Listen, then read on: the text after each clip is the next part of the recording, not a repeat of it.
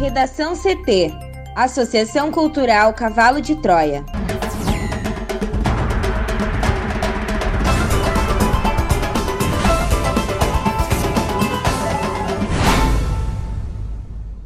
Agora, no Redação CT. Aumenta o número de idosos com Covid-19 em asilo que registrou surto em Getúlio Vargas. Pressionada por gasolina e energia elétrica, prévia da inflação oficial fica em 0,83% em junho. CPI da Covid ouve irmãos Miranda nesta sexta sobre suposta irregularidade na compra da Covaxin. Perseguição a Lázaro recomeça após prisão de dois comparsas.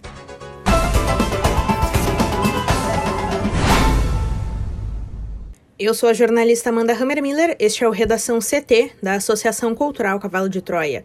Céu ensolarado em Porto Alegre, a temperatura é de 18 graus. Boa tarde. A frente fria que trouxe chuva ao Rio Grande do Sul se afasta e o predomínio é de sol e tempo seco nesta sexta-feira na maior parte do estado. Na capital, a máxima fica em 19 graus. A previsão do tempo completa daqui a pouco. Aumenta o número de idosos com Covid-19 em asilo que registrou surto em Getúlio Vargas. Mais informações com a repórter Juliana Preto. E o número de idosos contaminados pela Covid-19 em um asilo de Getúlio Vargas aumentou. A Secretaria de Saúde da cidade do norte do Rio Grande do Sul atestou mais 12 casos positivos entre os 39 residentes do lar. O total agora, Amanda, chega a 33. Além disso, mais duas profissionais de saúde que atuam no lar tiveram diagnóstico confirmado, totalizando cinco funcionários com a doença. O local confirmou um surto de Covid na última sexta-feira, dia 18 de junho. Segundo a direção do lar, todos estão isolados e sendo monitorados por médicos. E eles apresentam sintomas leves, como coriza e cansaço. Seis idosos foram internados no hospital da cidade para acompanhamento e tratamento adequado, conforme destaca a secretária de saúde da cidade, Graciele Débora Possente. E todos os idosos e residentes, Amanda, foram vacinados contra a Covid-19 em fevereiro. E de acordo com o chefe do Serviço de Infectologia no Hospital de Clínicas de Porto Alegre, Eduardo Springs, a vacina previne contra as formas mais graves de infecção pela Covid. E ele informa também que os estudos iniciais mostram que a vacina muitas vezes não previne a infecção, mas faz com que a chance da pessoa ter a doença de uma forma mais grave é diminuída. E essa então é a importância de vacinar a população e continuar com todos os cuidados. Pressionada por gasolina e energia elétrica, a prévia da inflação oficial fica em 0,83% em junho. Thaís Uchoa. O IPCA 15, que mede a prévia da inflação oficial, ficou em 0,83% em junho deste ano. A taxa é superior ao 0,44% de maio deste ano e ao 0,02% de junho de 2020. Os dados foram divulgados nesta sexta-feira pelo IBGE. Com o resultado, o IPCA 15 acumula taxas de 4,13% no ano e de 8,13% em 12 meses. Em junho, o índice foi puxado principalmente pelos transportes, que registraram inflação de 1,35% ao mês. A gasolina com alta de preços de 2,86% no período foi um dos itens que mais influenciou a inflação de junho. Também foi observado o aumento do custo de outros combustíveis como gás veicular, etanol e óleo diesel. Outra alta importante em junho veio da energia elétrica, que ficou 3,85% mais cara no mês e levou a inflação do grupo de despesas habitação para 1,67%. O terceiro impacto mais importante do IPCA 15 de junho veio dos alimentos, que tiveram uma alta de preços de 0,41%. A inflação do grupo foi mais moderada do que no mês anterior que registrou 0,48%. Os demais grupos de despesas tiveram as seguintes taxas: saúde e cuidados pessoais 0,53%, artigos de residência 1,38%, vestuário 0,88%, despesas pessoais 0,32%, comunicação 0,15% e educação 0,03%. Para o Redação CT, Thaís Uchoa. A CPI da Covid ouvirá na tarde desta sexta-feira os depoimentos de Luiz Ricardo Fernandes Miranda, servidor do Ministério da Saúde, e de seu irmão, o deputado federal Luiz Miranda, do Democratas do Distrito Federal.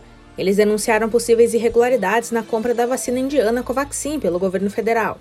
Luiz Ricardo Miranda é chefe de importação do Departamento de Logística do Ministério da Saúde. Ele relatou ao Ministério Público Federal e à imprensa ter recebido pressões para acelerar o processo de compra da Covaxin da empresa indiana Bharat Biotech. A negociação está sob suspeita em razão do valor unitário das vacinas considerado elevado, em torno de 80 reais, e da participação de uma empresa intermediária, Precisa Medicamentos.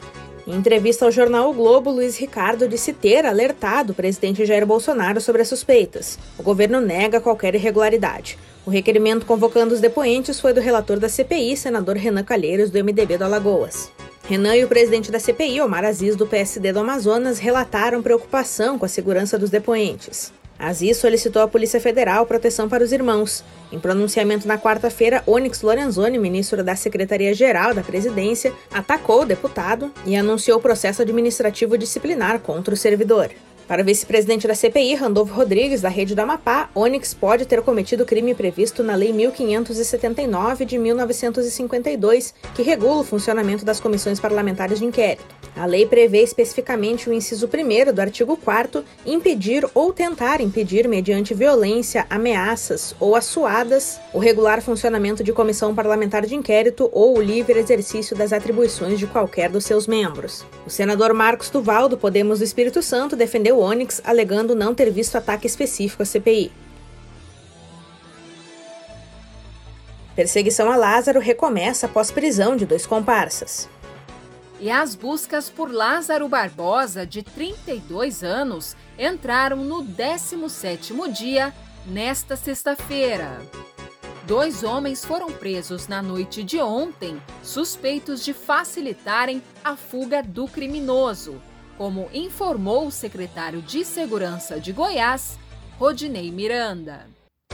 Em coletiva, Amanda, Miranda afirmou que outros suspeitos de acobertar as ações de Lázaro estão sendo investigados e que a polícia descobriu um local utilizado por ele para se esconder. O secretário avalia que o tempo de perseguição, abre aspas, é um tempo razoável para se resolver uma crise tão complexa em cima de um sujeito tão perigoso. Fecha aspas.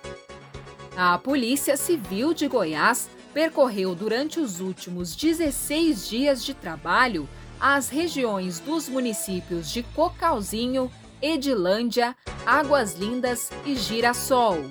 E uma outra frente de investigações considerou a possibilidade de ele ter cruzado o Rio dos Macacos e o Rio da Areia e seguido para Santo Antônio do Descoberto.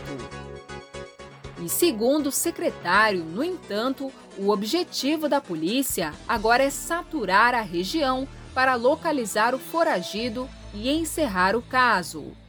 Nessa quinta, helicópteros e viaturas reforçaram o trabalho nos momentos das duas prisões. Uma barreira policial foi montada em uma estrada de terra que dava acesso ao local, impedindo a imprensa de acompanhar as detenções e os moradores de voltarem para casa. De acordo com as investigações, Desde o início da fuga, Lázaro foi visto em quatro cidades e percorreu pelo menos 140 quilômetros. Nesse período, ele cometeu diversos crimes. Um advogado chegou a afirmar que familiares de Lázaro querem que ele se entregue para não ser morto. Segundo os moradores da região, Lázaro Barbosa acompanhava a rotina das vítimas antes dos ataques para identificar o melhor momento da abordagem. E tudo começou, Amanda, após Lázaro ser apontado como responsável pela morte de quatro pessoas da mesma família no dia 9 de junho em Ceilândia, na região administrativa do Distrito Federal. E depois disso, ele iniciou a fuga pelo interior de Goiás. E enquanto Lázaro não é preso, as informações não param de chegar. Como exemplo, o Disque Denúncia da Polícia Civil, Amanda, já recebeu mais de 3 mil alertas nos últimos quatro dias. Para o Redação CT, Juliana Preto. Se as eleições presidenciais fossem realizadas hoje, o ex-presidente Luiz Inácio Lula da Silva, do PT, teria 49% dos votos totais, segundo o levantamento do Inteligência em Pesquisa e Consultoria, o IPEC. Se considerados os votos válidos, o petista teria 56% das intenções de voto e venceria no primeiro turno. Já o atual presidente Jair Bolsonaro, sem partido, ficaria em segundo lugar com 23% dos votos totais e 26% dos válidos. Em seguida, viriam Ciro Gomes, do PDT, com 7%, João Dória, do PSDB, com 5% e Luiz Henrique Mandetta, do Democratas, com 3%. Votos brancos e nulos somam 10%. Não souberam ou não responderam, 3%. O IPEC ouviu presencialmente 2.002 eleitores brasileiros em 141 cidades do país entre 17 e 21 de junho. A margem de erro da pesquisa é de 2 pontos percentuais. A pesquisa também perguntou se os eleitores votariam com certeza, poderiam votar ou se não votariam de forma alguma em determinado candidato.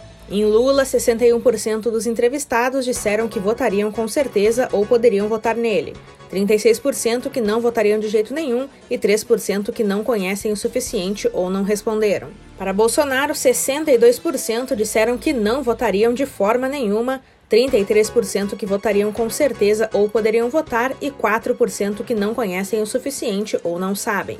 O IPEC também questionou os eleitores sobre a avaliação do governo Bolsonaro. A margem de erro da pesquisa é de dois pontos percentuais para mais ou para menos, e os resultados foram ótimo e bom com 24%, sendo que em fevereiro esse percentual era de 28%, 26% para regular, em fevereiro 31%, ruim ou péssimo com 49%, eram 39% em fevereiro e não sabe ou não respondeu 1%, eram 2% em fevereiro. No Redação CT, agora a previsão do tempo com Juliana Preto.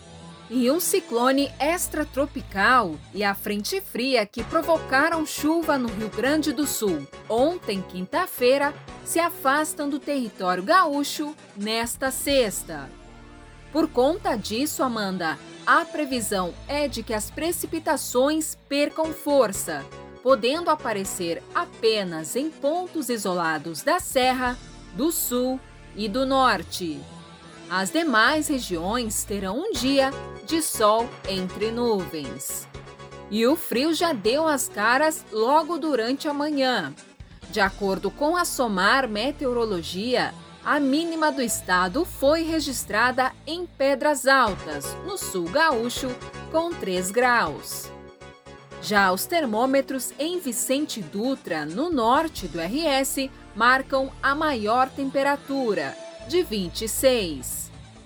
Aqui em Porto Alegre, a máxima fica em 19 graus e a previsão é de sol entre nuvens.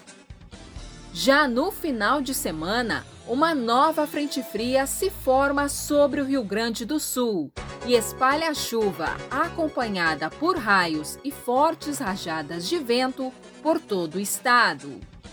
Além disso, há risco de queda de granizo em algumas regiões. As temperaturas seguem baixas tanto pela manhã quanto à tarde. A capital marca de 13 a 17 graus no sábado e 7 a 16 graus no domingo. Um bom final de semana e até segunda.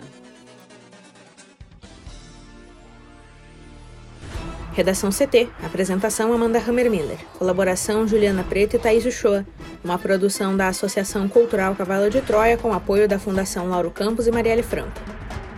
Próxima edição na segunda-feira. Boa tarde.